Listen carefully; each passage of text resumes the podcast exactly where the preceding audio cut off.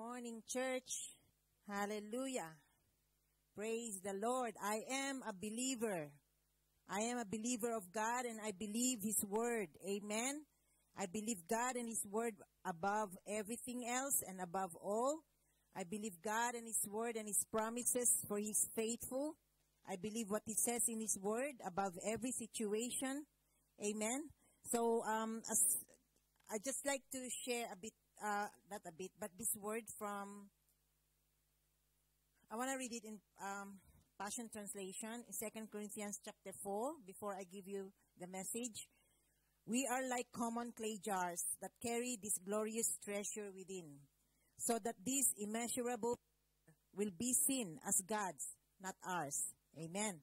So we're talking about situations, storms, what you're going through, what we're all going through. So your situation is not unique. Yeah? Everyone is being, you know, every one of else goes through some something else. Maybe it's not the same problem, same issue, but we all go through uh, tough times. We all go through storms. But the Bible says we are like common clay jars that carry this glorious treasure within. Holy Spirit is within us, so that this immeasurable power will be seen as God's, not, not ours. Though we experience every kind of pressure. Remember, this is written by the Apostle Paul. And if there's any man that went through tough times and toughest, the toughest of all tough times, it's the Apostle Paul. But here he's speaking to us and he said, though we experience every kind of pressure, we're not crushed. Amen. At times we don't know what to do. At times we don't know what to do. But quitting is not an option. Amen. We are persecuted by others, but God has not forsaken us. Quitting is not an option. For a child of God, for a believer of God, if you say you are a child of God, baptized with the Holy Spirit, bought with the blood of the Lamb, then uh, quitting is not your option. Amen. Get rid of that word in your vocabulary. Yeah. We are persecuted by others, but God has not forsaken us. We may be knocked down, but not out. Okay? We continue, we don't deny the fact that we go through storms. We don't deny the, the fact that sometimes we, we stumble, we fall, we make mistakes. But here it says we may be knocked down, but not out. Why? Because our God loves us. God doesn't doesn't, you know, he, he doesn't throw us out because we made a mistake. He's waiting for us to always come back. He's always waiting for us to repent, confess our sins. And the Bible says, 1 John 1 9, He is faithful and just to forgive us and to cleanse us from all our unrighteousness. So we continually share in the death of Jesus in our own bodies, so that the resurrection life of Jesus will be revealed through our humanity. We consider living to mean that we are constantly being handed over to death for Jesus' sake, so that the life of Jesus will be revealed through our humanity. So that means, you know, like our, uh, we go through these tough times. Sometimes you feel like you're pressed down, you're crushed. Um, yeah, this is for the, you know, how James says that consider it joy when you go through various trials. Consider it joy. Praise God like what Jameson said when he was he went through that storm what he decided he made a decision right? You have a cho- you, you you make your decision right? God will not make that decision for you. You choose whether to stop where you are what you're going through and be burdened by it um, be depressed about it or you choose to go the other way which is god's way which is the best way and that is to worship the lord thank god exalt him Yep, exalt him, lift him up, thanks, thank him, and God will bring you through your storm. Amen. And and it's it's, it's for the glory of Jesus. God did does God did not send the storm. God did not um, send the trial, or He didn't make you sick so that He can, you know, He He He, he can humble you. No, it's not from God. We are very clear from the Bible says that God come to give life, but those storms come so uh, to, to, to test us, but at the same time, when our attitude and our heart is fully focused on Jesus and His Word, then people will see God and Jesus Christ in us and they will glorify Jesus. because of us. Amen. So they'll see the power of God working in us. So this is the word of God. And he says also in uh, verse 15, I think I lost it, verse 15. All things work for your enrichment, so that more of God's marvelous grace will spread to more and more people, resulting in an even greater increase of praise to God, bringing Him even more glory. So no wonder we don't give up. No wonder we don't give up. Amen. No wonder we don't give up. This is not, this is never give up. We don't give up. For even though our outer person gradually wears out, our inner being is renewed every single day. Amen. Like we cannot, you, we every day, uh, a day is added into our lives. Every year we grow one year older, right? But the Bible says, uh, Paul says that even we are physically, we, we, we, we, we can see changes in our physical uh, body, we are renewed in our inner man every day through the Holy Spirit. Remember, Holy Spirit is eternal. Holy Spirit is supernatural. So when you are moving, empowered by the Holy Spirit, right? Even if your body, your physical body, your earthly suit, you see it as like decaying or or uh, being old, or you get your gray hair or your your skin, right? It's changing doesn't matter. Your strength is renewed every day. When you understand who you are, when you understand that the Holy Spirit dwells inside of you. It says here, with you are slight, short-lived troubles. How's that? Slight, short-lived troubles. Just remember, all troubles are not permanent. Nothing is permanent here on earth. Your problem today will change and can change. It can change overnight. Okay? So we see our difficulties as the substance that produces for us an eternal, weighty glory far beyond all comparison because because this is the key we don't focus our attention on what is seen but what is unseen. We don't focus on our attention. We don't focus on the things that are seen but the things that are unseen eternal because what is unseen is eternal. What is seen is temporary. Praise the lord we have the Word of God that keeps on strengthening us and, and empowering us, the Holy Spirit. Amen. That's why our theme for today is the sword of the Spirit, which is the Word of God. And I want like to I'd like to start with uh, the verse that where we see this word, sword of the Spirit, which is the Word of God. It's Ephesians chapter six. Hallelujah. Thank you, Lord. Praise God. Hallelujah. Let's just pray. Father, we thank you for your word. We thank you, Lord, for your anointing in Jesus' name that breaks the yoke, destroy every burden in the name of Jesus. We thank you, Lord, that your word is powerful and it's active. It's sharper than two double-edged sword. And today, Father, I speak your word. As I speak your word, let your people be able to hear and understand what your spirit wants them to understand. Let them receive it, oh Lord God, in Jesus' name. Lord, the seed going to be sown in, a, in, a, in the good ground of their heart in Jesus' name. And we give you praise and we give you all the glory in the mighty name of Jesus. And all God's people say, Amen and Amen. So the Bible says, Philippians chapter 6, verses 10 to 17. Finally, my brethren, be strong in the Lord and in the power of his might. So we want to be strong in our walk with God, in our spiritual walk with God. Okay? It's not denying the fact that we will go through some storms. But the Bible says, be strong. Be strong in whom? In the Lord.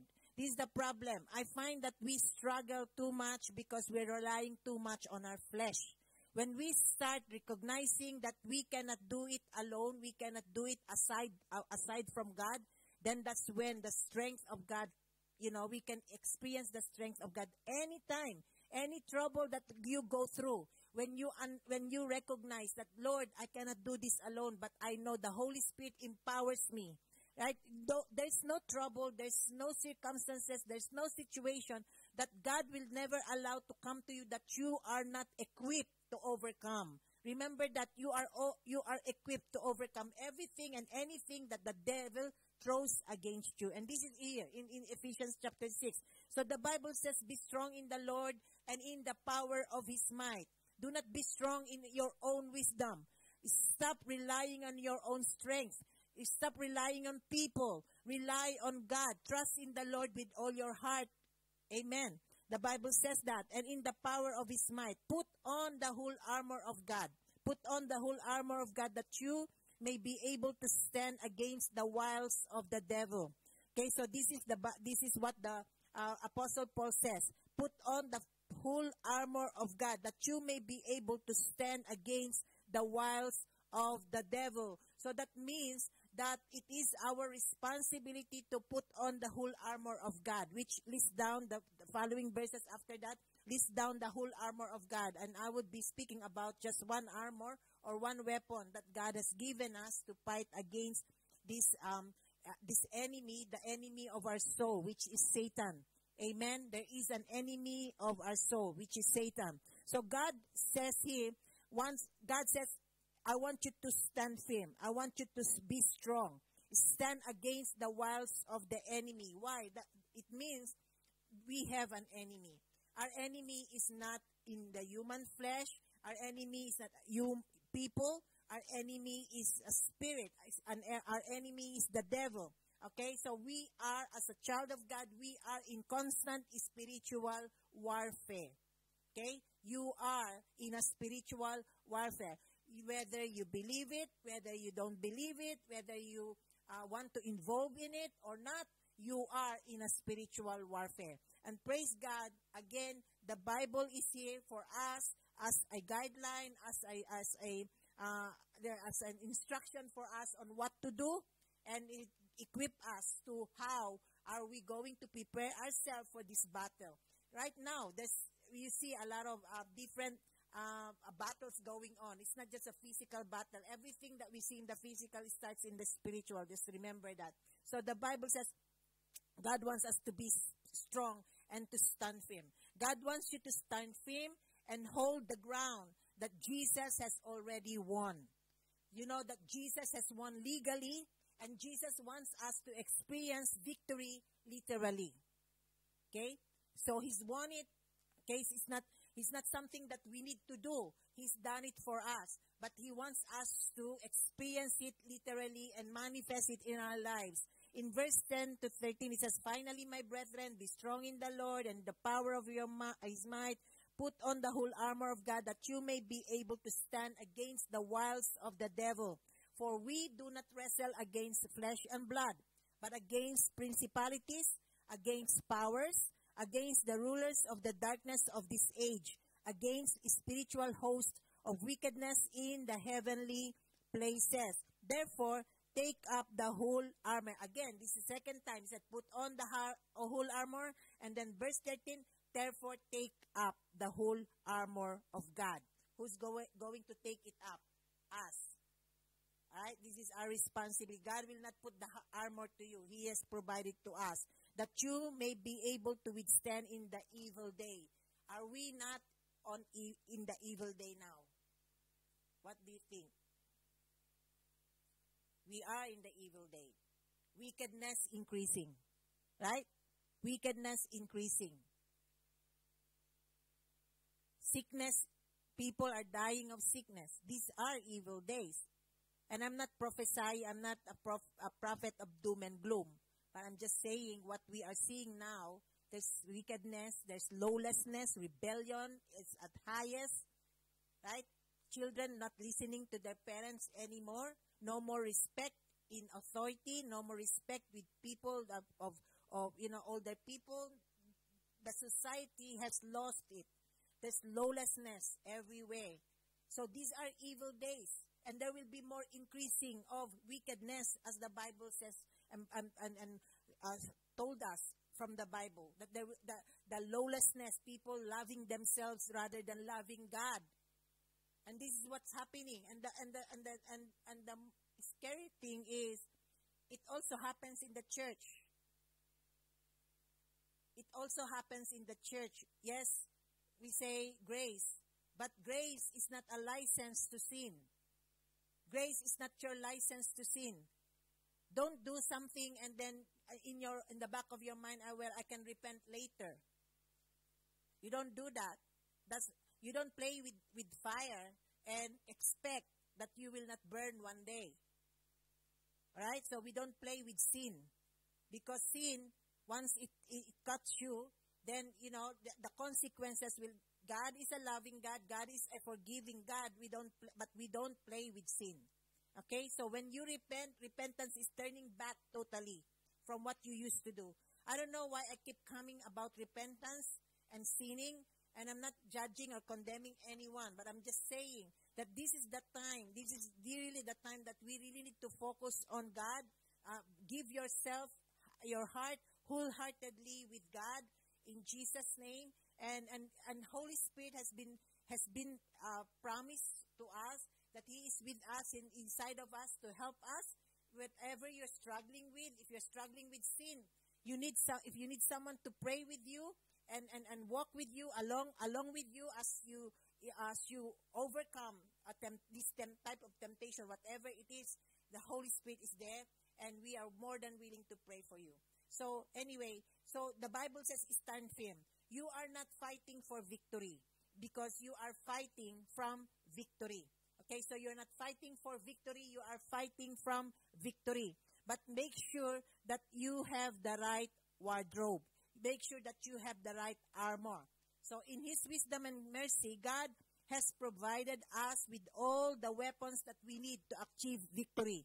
Because our warfare, as the Bible says there, we do not wrestle against flesh or blood. Our warfare is in the spiritual realm. Our weapons are also spiritual. You cannot fight a spiritual enemy with a carnal weapon. We have to fight an, a spiritual enemy with a spiritual weapon. In 2 Corinthians 10 4, 10 4, Paul says that our weapons are not carnal, but they are mighty in God, in God for pulling down strongholds strongholds. Amen. You know what? Uh, a lot of people are captives. You, you may see them walking without chains in the physical realm, but they are captives in their mind because the, the first thing that the devil wants us to take captive is our thoughts. The battle is in your mind. These are the strongholds. This is where the strongholds are held. Okay? Strongholds that we attack are spiritual. Over the centuries, Satan has built them up in the hearts and minds of humanity. They are strongholds of fear. They are strongholds of covetousness. They are strongholds of hatred. They are sto- strongholds of idolatry. They are sto- strongholds of racial prejudice. They are strongholds of religious superstition and many others.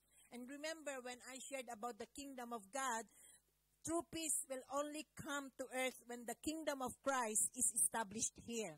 That's why as a Christian, as a believer of God, we are not just blood-washed, born-again believers. We are army of God. We are soldiers of Christ. We are kingdom people. We are called to establish the kingdom of God here on earth. We are called to establish and influence the world that God has placed us in.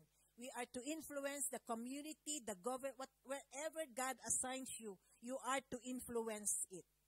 Influence it with God's um, morals and values. Influence it with God's ways of doing things. So this is the objective of our warfare as Christians and the purpose for which we use our spiritual weapons. It is to break down the spiritual strongholds in the hearts of men and women and to prepare the way for Christ to set up his kingdom, first in their hearts and finally in the whole earth. Amen. That's why the battle is in the mind.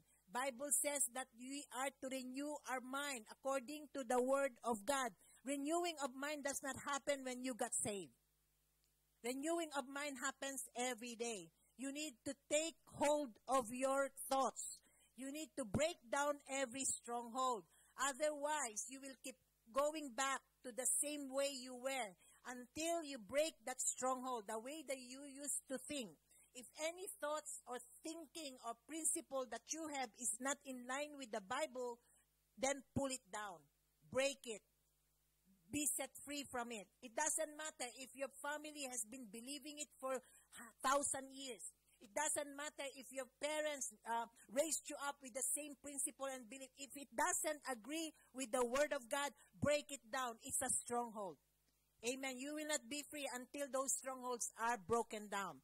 So in Ephesians chapter 6, we saw Paul's list seven spiritual weapons or items for spiritual equipment that we need. I'll read it from verse 14. Stand therefore, having girded your waist with truth. Girdle of truth. Verse 14. That's the first um, weapon or armor that you need to wear. Okay? The breastplate of righteousness. Same verse. Verse 14. Then verse 15. Having shod your feet with the preparation of the gospel of peace. Verse 16. Take the shield of faith. Verse 17 take the helmet of salvation. And on the same verse, the sword of the Spirit, which is the word of God. So I want to concentrate with, with the uh, sword of the Spirit, which is the word of God. Okay? This sword can be used for both attack and defense, but it is primarily a weapon of attack. Okay? This, in fact, is the only offensive weapon at the arsenal. Everything else is designed to hold you to be steady. But the only weapon, defensive weapon that God has listed or Paul listed here in Ephesians chapter 6 is the sword of the Spirit. And I want to read a portion of um, Rick Renner's book about spiritual warfare, the swords of the Roman soldier, to give us um, clear idea of what type of swords uh, Roman soldiers use. Okay, so I I will read it. Of the different kinds of swords that Roman soldiers used in their confrontations with enemy forces, the Holy Spirit carefully selected one of them to illustrate our sword of the Spirit. The first sword of the Roman soldier was called the gladius sword. It was an extremely heavy, broad-shouldered sword with a very long blade. Of all the swords used by the Romans, the gladius was the most aesthetically beautiful. However, because of its weight, it was also the most cumbersome and awkward to use. This massive sword was referred to as two-handed sword. In other words, it was so heavy that the soldier had to use both hands and swing it with all his might in order to wield it against the enemy. Furthermore, this first sword was sharpened only on one side. The other side of the sword was blunt and dull. So that's the first sword. The second sword was shorter and narrower. It was approximately 17 inches long and about two and one half inches in width. Hence, it was lighter than the swords Roman soldiers had previously used. The third sword used by the Roman army was even shorter than the second sword. In fact, it was so short that it looked more like a dagger than a sword. This dagger, dagger-like sword was carried in a small hidden scabbard beneath the soldier's outer coat and was used to inflict a mortal wound into the heart of an enemy or an aggressor. You need to listen, this is very important. The fourth sword Roman soldiers used was a long and very slender sword. This sword was primarily used by the cavalry, as op- opposed to the more durable swords carried by the infantry. In addition, this long, slender sword was used in a sport that was similar to modern day fencing. No soldier would have wanted to enter into combat with this sword, for it wasn't an as effective sword to use in battle. So the first one is heavy, only one side is sharpened, it's you have to use two hands, so no one really wants to use that, right? By the time you carry and lift that sword, you've probably been killed by your enemy. So anyway, the fifth sword, this is the type of sword that Paul had in mind when he wrote about this piece of spiritual armor in Ephesians.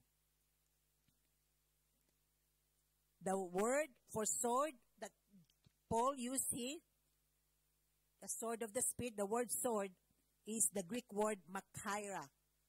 This brutal weapon of murder was approximately 19 inches long. And both sides of this sword, its blade were razor sharp. So it's just a small sword. It's not a long sword. It's just a small 19 inches. And its, its blade were razor sharp, making this sword much more dangerous than the other four. In addition, the tip of this sword is different from all the other four. Why? Because the tip of this sword turned upward, causing the point of the blade to be extremely sharp and deadly. So it's not just the sides of this sword that is sharp and deadly, but also the tip. This two-edged blade inflicted a wound for far worse than the other swords. Before a Roman soldier withdrew this particular sword from the gut of his enemy, he would hold his sword very tightly with both hands and give it a wrenching twist inside his enemy's stomach. Imagine. Probably like watching uh, gladiators, right? This would cause the opponent's entrails to spill out as the soldier pulled the sword from his enemy's body. That's the re- that's the reason that the end of the the tip of that sword has something on it because they would, you know, turn it around on the person's stomach, and by the time they pull it, everything goes out, everything. So it really shows assure them that this enemy is dead, and this is the type of sword that Paul referred to or was referring to when he said the sword of the Spirit because we are on a face to face battle with the enemy. Have you ever experienced where you feel that the enemy is just right in front of your face? That's combat battle. And you don't need a long sword for that type of battle. You need a short sword like that, right? That you can just plunge in to the enemy and twist it and then pull it back and then when you pull it back, all his entrails pour out and he's totally dead. Dead meat, right? And that's what we want for the enemy, that he has nothing, nothing left. Nothing left from him, okay? So the sword referred here is used for close fighting, hand to hand combat. And notice that this is the only tool that the Holy Spirit uses in the spiritual realm because it is the spirit spiritual weapon. That's why it says it is the sword of the spirit. It doesn't say the sword of Paul or the sword of the soldier. It doesn't say the sword of the flesh. It says the sword of the spirit. It is what the spirit uses to deal what is causing you distress and anxiety in this world. Amen. Praise God. Thank you, Jesus. You know, God didn't say fight the battle and just left us with nothing. He has given us instruction. He has given us armory. He has given us tools and weapons to fight this devil. And again, we are not fighting for victory. We are fighting from victory. We need to experience this victory every day of our lives. Every day, not just one moment, not just when someone else lay their hands on you and cast out the devils off from you, that you don't experience liberty. Where the Spirit of the Lord is, there is liberty every day. If you say you are filled with the Holy Spirit, if you say the Holy Spirit lives inside of you, then live with liberty and freedom in your life because God's Spirit is the Spirit of freedom. Free of anxiety, free of fear, free of this and free of that. In Jesus' name. We don't belong to the world. We are in this world, but we are not part of this world. So the world suffers because they are in disobedience with God. And God does not want us to suffer. That's why He sent us His Son. God wants us to live in total liberty and freedom. The question is, who is controlling your life? Who did you give authority over your life? Jesus or the devil? So why are you living in despair? Why are you living in distress? Why are you living in continuous depression? If you say that Jesus is your Lord, I have yet to see a, a person that is totally filled with the Holy Spirit and say, I'm still depressed. Because that's wrong. That is a contradiction to what God says. If you say the Holy Spirit lives inside of you, then Holy Spirit that is inside of you is a spirit of freedom and spirit of life and spirit of joy. There is no heaviness. There is no place for spirit of heaviness. It may hit you once, but it does not need to stay. Amen. So one of the reason we lose this battle is because we use human method. Remember when Peter, when Jesus was arrested, Peter took it in his own hand. He took the he took the sword and cut the, the servant's ear. Right? That is his method. But God's method is different from our method. So stop fighting the devil with your own method. Look at the Bible. The Bible is here. You need to open your Bible and know what the Word of God says in every situation that you are going through. And don't think that because Pastor Chris can preach this way, it's not go, I'm not going through some stuff. I do. Right? But I don't, dis, I don't announce it. I don't declare it. When I declare it, it's already victory. But there's no one person that didn't go through situation and crisis and storms. Every one of us will go through that. But one thing I learned, it's a season. And season changes. Season changes. Now we are in spring. Before it's cold and, and, and you know, you don't want to go out. But now it's very good to go out, though there's still some restriction. Right? But we're not restricted in the spirit. We can praise the Lord anytime. It's just that type of attitude. And be, uh, do you really believe God? Do you really believe the Word of God? Do you really believe what God says? That's the thing, right? So anyway, I want to move on. So in the spiritual realm, the only tool that God uses is the spiritual sword. And maybe it's the only one we have because it's the only one we need. Okay? So there are three words for the word of God so that you can understand how this works. The first word is graphe, which means, in Greek, it means writing. Scripture is called in the Bible graphe. I'm holding this Bible, I'm holding graphe. This is the book, written, right? The Word of God in written form. When he talked about the Spirit use, he is not talking about graphe. This is not what the Spirit is using. Though it is the Bible, this is not what the Spirit is using. The second word is logos.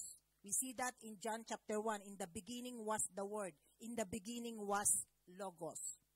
The logos goes farther than graphe. Okay, graphe is the book written, and the logos is the message of the book. The logos is the message given.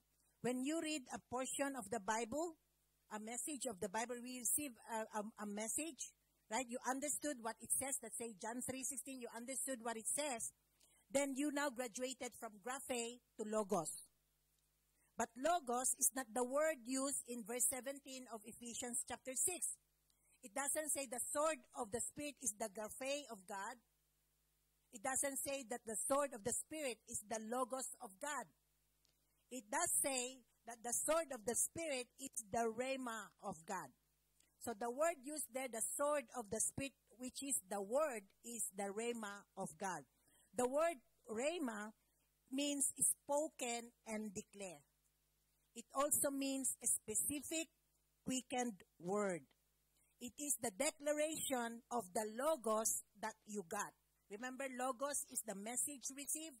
Right now, you you heard Ephesians chapter 6. You, receive, you heard the message. Oh, Ephesians chapter 6 is about spiritual warfare. I understand that. But until it becomes Rhema, it cannot be the sword. Okay? So it is the declaration of the Logos that you got. The graphe is the book. The graphe is the book. The Logos is the message. And the Rhema is the utterance. It's not the Bible on your shelf or on your drawers, um, bedside table that is effective. You know, some people they keep their Bible in the lounge and thought that yeah makes them holy, right? The lounge is sanctified, right? Or they use cross, they hang crosses on the car, and they say the cross will keep us safe. That's magic. That's not biblical, right? Right? You keep your Bible in your car in the next uh, passenger seat, and you drive, and you said, the Bible will protect me. That is not the sword of the Spirit, right? Okay, so you can be an, the owner of a Bible factory and still not have a sword. Yeah? So the graphe, the book, give you the logos, which is the message, but it is the rhema, the spoken and declared word that plunges in and draws blood. Amen. I love, oh. Hallelujah. I remember Larry when he got saved, he said, The devil has tricked me for many years. It's payback time. Payback time. Payback time. Say, devil, it's payback time. Anything and everything that you have stolen from me and my family, from my loved ones, it's time for, for it to be restored. Amen. Hallelujah. We are called to destroy the works of the devil. We are called to destroy the kingdom of darkness. Amen. It could mean that when we take scripture in our mouth, what does it mean? The sword of the Spirit, which is the word of God. It could mean that when we take the scripture in our mouth and proclaim it boldly through our lips, then it becomes a sharp two-edged sword. I know you have experienced it, especially when we are praying, right? When we are praying, suddenly a word of God will be quickened by the Holy Spirit. It's not in your plan. You didn't even, you were not even thinking about that particular verse. It, uh, it also happens here, like may, Jello would be singing and then a word will come, raise, rise up in his spirit. And then he declare it, right? Power of God is released through his mouth. That's the sword of the spirit. It becomes from, from graphe to logos, it becomes rhema. Right? The power of God. And you know and you know the devil is silenced. You know and you know the devil is dead. Hallelujah. Okay. So note too that the sword of the it is the sword of the Holy Spirit. We can take God's word in our mouth, but it only achieves its full effect when it is the Holy Spirit within us who actually wields it. That's why you need the Holy Spirit you need the Holy Spirit to to uh, bring it up in your spirit, right? Some people they confess, right? Okay, confess this with me. Jesus is Lord. Jesus is my Lord. They say, Jesus is Lord. Jesus is my Lord. No power. Why? Because first, they don't believe it in their heart. Right? They say, the Bible says, confess it with your mouth, believe it in your heart. If you don't believe it, don't confess it. Right? But when you confess it with your heart, you, you release it with your mouth, the Holy Spirit's power rises up within you. Jesus is my Lord. Not, not the tone of voice, not the, because I'm screaming, no. But you know that there is power released on it because your heart is with it. Right? Okay, so this is the, that is what the sword of the Spirit about. The best example of this powerful sword of the Spirit is found in Luke chapter 4, verse 3 to 13. Okay, uh, I'm not gonna read it for the sake of time. Um, in this passage, Satan is repeatedly and aggressively attacking Jesus. We all know that story after he was baptized with the Holy Spirit. The Holy Spirit uh, sent, um, brought him into the um, desert, desert to be tempted by Satan. Okay, Jesus answered Satan repeatedly with a specific quickened rhema from the Holy Spirit. That's where we're going to see the example how Jesus used the word of God as the sword of the Spirit because everything that he said is rhema. It's not just logos. It's rhema because it's empowered by the Holy Spirit. For example, after the devil tempted Jesus with food, Jesus drew the sword of the Spirit and rebuked Satan by saying, It is written, Man shall not live by bread alone, but by every word of God. It is written, Men, so when the enemy comes to you and say, look at you, look at you, you keep on praying, you keep on fasting, you keep on believing on that. How can you believe that? You stand up and say, in the name of Jesus, Satan, the word of God says, Philippians 4.19, God, my God shall supply all my needs and according to his riches in, his, in glory. That is the word of God. You are speaking the word of God with confidence, with faith that becomes a sword in your mouth. Okay. So the enemy, remember Jesus said that the Holy Spirit will remind you of things that you need when it's time to, for you to use it. And it does happen when you are in spiritual warfare, especially when you're praying, when you have you felt sometimes like you feel this pressure coming against you. Sometimes you don't even know why, but it's just a, this like cloud of heaviness cloud of heaviness coming against you. You don't know. That's when you speak in tongues, pray in tongues, know what it is. through the Holy Spirit. Not that, or oh, maybe someone, no, don't. Don't entertain any other thought. Get into the Spirit. Find out what the Spirit is saying. Find out what the Spirit is showing you. And the Holy Spirit will reveal. And then when you start praying like that, Holy Spirit will bring up a verse and say, No weapon formed against me shall prosper. Satan, I take authority over every darkness. I take authority. That's it. That is when the word of God becomes a sword of the Spirit in your mouth. Just remember the enemy could not respond to this sword of the Spirit. Satan has no defense against the word of God that's quoted directly at him. Okay, so when you're fighting with your husband, you don't rebuke your husband. Rebuke the enemy that is with your husband. Right? Yeah? Okay, because Satan has no defense against the word of God that's quoted directly at him. He has no choice but to withdraw in defeat. So Jesus used no other weapon but the Rhema, the spoken word of the Lord. God has made the same weapon available to each Christian. So it is important, however, to bear two things in mind. First, we remember Jesus before he was taken to the desert, he was filled with the Holy Spirit. It was the Holy Spirit in Jesus that directed him to use the sword, which is Rhema, the word of God. He was filled with the Holy Spirit. Very important. Filled with the Holy Spirit. Are you filled with the Holy Spirit? Can you be filled with the Holy Spirit? Is it possible to be filled with the Holy Spirit? Yes. Amen. Every day.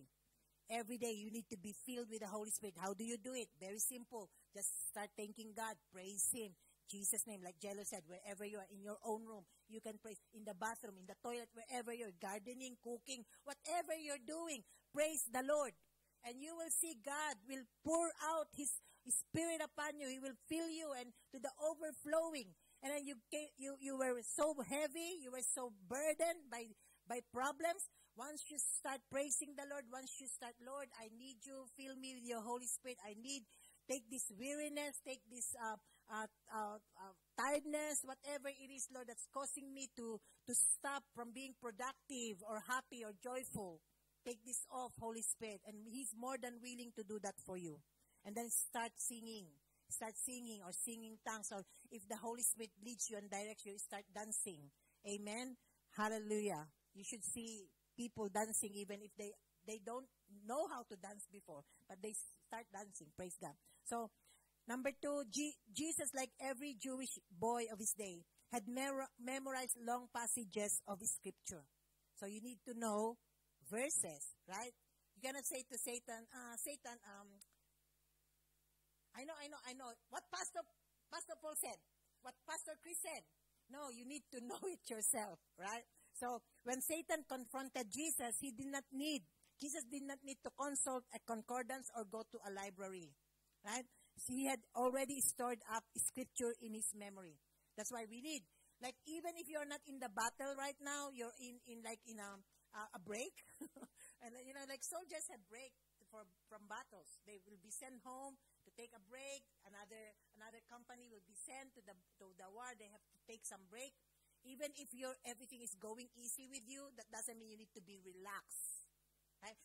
Rest is different, rest in the spirit, but like relax. Na, na, I'm, I'm going to take a break from my Christianity. Who told you that? Right? There's no break in your Christianity. Because the one second you take a break from your Christianity, there you are. The devil is having a party. Right? He is already throwing a party. You, without you even knowing you're part of it. Right? They're rejoicing because you took a break. Okay, surely we need to, to do that just as much as Jesus did. So you need to memorize scriptures. The temptation Satan brings against us follow a pattern. First, he tempts us to doubt what God has said. Right? He, he, did God really say? Did God really say He will bless you? Did God really say that He will increase you? Did God really say that you are His child? Did God really say He loves you? So He wants us to doubt what God says. And then when, when we doubt, we start to doubt God, what God says, based on what the devil, you know, throwing at us, the final thrust of Satan's tactic is to tempt us to direct disobedience. You don't want to pray anymore. You don't want to read the Bible anymore. You don't want to sing anymore. You don't want to even go to the church. So you are now far, going farther and farther from fellowship. That's how the devil tactic, tactics are, right? The devil is a liar. He's the father of all lies, right? So you have authority to cast him out. Don't need to be a church to cast the devil out. You don't need to call the pastor or the leaders to cast the devil out. You are a believer. You have the authority to cast him out. So in all of this, Jesus is our perfect example. He did not rely on any of his wisdom or arguments of his own. Rather, he used precisely the same weapon God has given us, which is the Word of God. So our security depends on following the example of Jesus. Satan is a thousand times wiser and stronger than we are. We can point to, he can point to a thousand flaws in our own righteousness. But there is one weapon against which he has no defense, which is the word of God spoken in faith. Like the Lord Jesus, when the Holy Spirit quickens a scripture to you and you use it against the enemy, he will eventually depart from you because he has no answer with which to engage you in further combat. You know, the, one of the tactics now of the enemy is to weary down the Christian. Right? A repeated assault. Over, over, and over until you give up. Until you say, that's it. I can no longer fight. But you do not need to fight it in your own strength. Holy Spirit is with you. Amen. And again, we are not fighting for victory. Jesus has done that for us already. So the sword of the Spirit is a supernatural spiritual weapon that renders the devil powerless.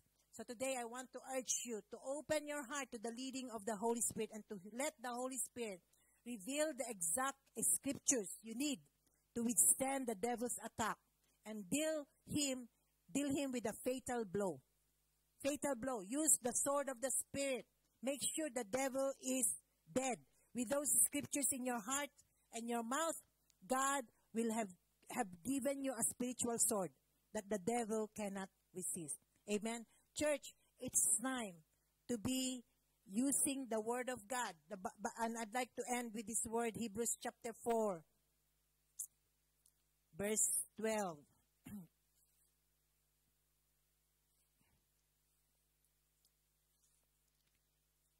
For the word of God. For the word of God, that's Logos. The Logos of God is living and powerful, sharper than any two edged sword. Two edged sword, piercing even to the division of soul and spirit, and of joints and marrow, and is a discerner of the thoughts and intents of the heart. Amen. That means it divides your spirit, the spirit and soul. Soul is, is our emotions, will, and intellect. And anything that is not from the Spirit, anything that is in contrary or opposition to the Word of God, the Word, the Logos will divide it. It will show us, right? Because the Bible is our mirror. It tells us what, to, what, what is right, what is God, and what is not God. So when we see it according to the Word of God, or uh, the devil is attacking us, get a word. Know the word in your situation if you're if you're go if you're um, being challenged with your health, look for healing verses and use that as the sword of the spirit. And it doesn't happen every in one day. You need to repeatedly confess it, believe it in your heart, confess it, believe it in your heart, confess it, believe it in your heart, keep on speaking it until you see that the manifestation is gone. In the spirit, it, it, it will it is totally destroyed. But in the physical, sometimes it takes a while, right? But it takes patience, it takes endurance, it takes uh, long suffering. Th- those are fruits of the Spirit. God wants us to experience all these things, guys. But you are not alone. You have the Holy Spirit within you. So if you're struggling with sin, if you're struggling or if you're going through, like um, uh, Cheyenne and Jamieson has already shared about that, or um, yeah, encourage you, please. The, the, the devil is a liar. Don't believe in his lies. God is faithful. He is true. And in this time of crisis, God's eyes is upon his children. But Jesus said, if he is able to feed or, or clothe the lilies in the valley or feed the birds in the air, how much more a child of God? God can provide. God can provide and not just provide us for us, but provide everyone that we love. You know, I've been praying like even with my unsaved loved ones. I pray for them because I know that the blessing that I receive is also can be extended to them. And I know also that during this time, this harvest, my family, my loved ones, my, my relatives, my friends that are not yet saved, they shall be saved. But I need to stand my ground. I need to use the word of God, the sword of the Spirit out of my mouth and keep declaring what God said already. This is not something that God will do. When you declare the word of God, it's already established. This is not something that's gonna happen. He, he just wants us to stand our ground. Don't give up. Don't give up. If you're going through hell, don't give up. God is for you and God is never against you. Amen. Let's pray. Hallelujah. Father, we thank you for the word. And I just pray, Father, Holy Spirit, to remind everyone what they have just heard today in Jesus' name. Lord, thank you that you are so good to us. You are so gracious, merciful God. Hallelujah. There is not a doubt, oh Lord God, in my heart, Lord, that you are for your children. You are for us. Because your word says, you are never against your people. Especially for those, oh Lord God, that keep on humbling themselves, submitting themselves to God submitting to your will, to your purpose, no matter how, how, Lord God, how challenging it is in Jesus' name, Lord, but they chose to believe you. They chose to stand on your word. They chose, oh Lord God, to apply the word of God in our lives, no matter how many people can, will persecute them or not believe them, Lord God. We stand on your word, what you said, because you are faithful. And we thank you, Father God. We pray for those that are going through some difficult times, oh Lord God, during this crisis during this pandemic. Lord, they, they, they might be not needing money. They might be needing healing. Lord, they may not be needing healing, but they also, they are needing finances. Right now, Lord God, whatever it is, Lord God, finances for their loved ones, healing for their loved ones, healing for themselves, Lord. In Jesus' name, hallelujah. Hallelujah. Father, we thank you, Lord. I extend, oh Lord God, that healing I extend that increase, that provision over those people, oh Lord God, that are listening to this voice right now. In Jesus' name. Lord God, we cast out every spirit of fear. We cast out every spirit of anxiety and worry in the name of Jesus. And I release, oh Lord God, provision. I release healing. I release, oh Lord God, the peace of God that passes all understanding that guards your hearts and mind in Christ Jesus. Father, we thank you, Lord God, for restoration. Restoration of everything that the enemy has stolen. Restoration from everything that the enemy has destroyed. In Jesus' name. Hallelujah. For you are the God of restoration. You restore health. You restore, oh Lord God, sound mind. You restore relationship in the name of Jesus. And we thank you, Father God, for all good things come from you. Every good and perfect gift comes from the Father above. And we give you praise and we give you all the glory in the mighty name of Jesus. And all God's people say, Amen. And if you want to contact us or if you have received Jesus Christ through the service or message or what, through maybe during praise and worship, the Holy Spirit touched you and spoke to you, please let us know. Send us a message, an email, we love to pray for you guys. And for the Harvest Now family, we miss you church. It's now like second month, yeah? Second month. Praise God. We are alive eh, because our God is alive. He loves you and we love you and we pray for you in Jesus' name. So let me give my benediction. Thank you, Jesus. Hallelujah. Praise the Lord. May the grace of our Lord Jesus Christ the love of the Father and the fellowship of the Holy Spirit be with you all. May the God of, may God Himself, the God of peace, sanctify you through and through, and may your whole spirit, soul, and body be kept blameless at the coming of our Lord Jesus Christ. God bless you, church. You're anointed. You're filled with the Holy Spirit. God is for you. He's not against you. And happy Father's Day for all the dads in Harvest Now Church and here in Australia. I know some countries have already celebrated their Father's Day, but nonetheless, happy Father's Day. And God bless you. Amen and amen.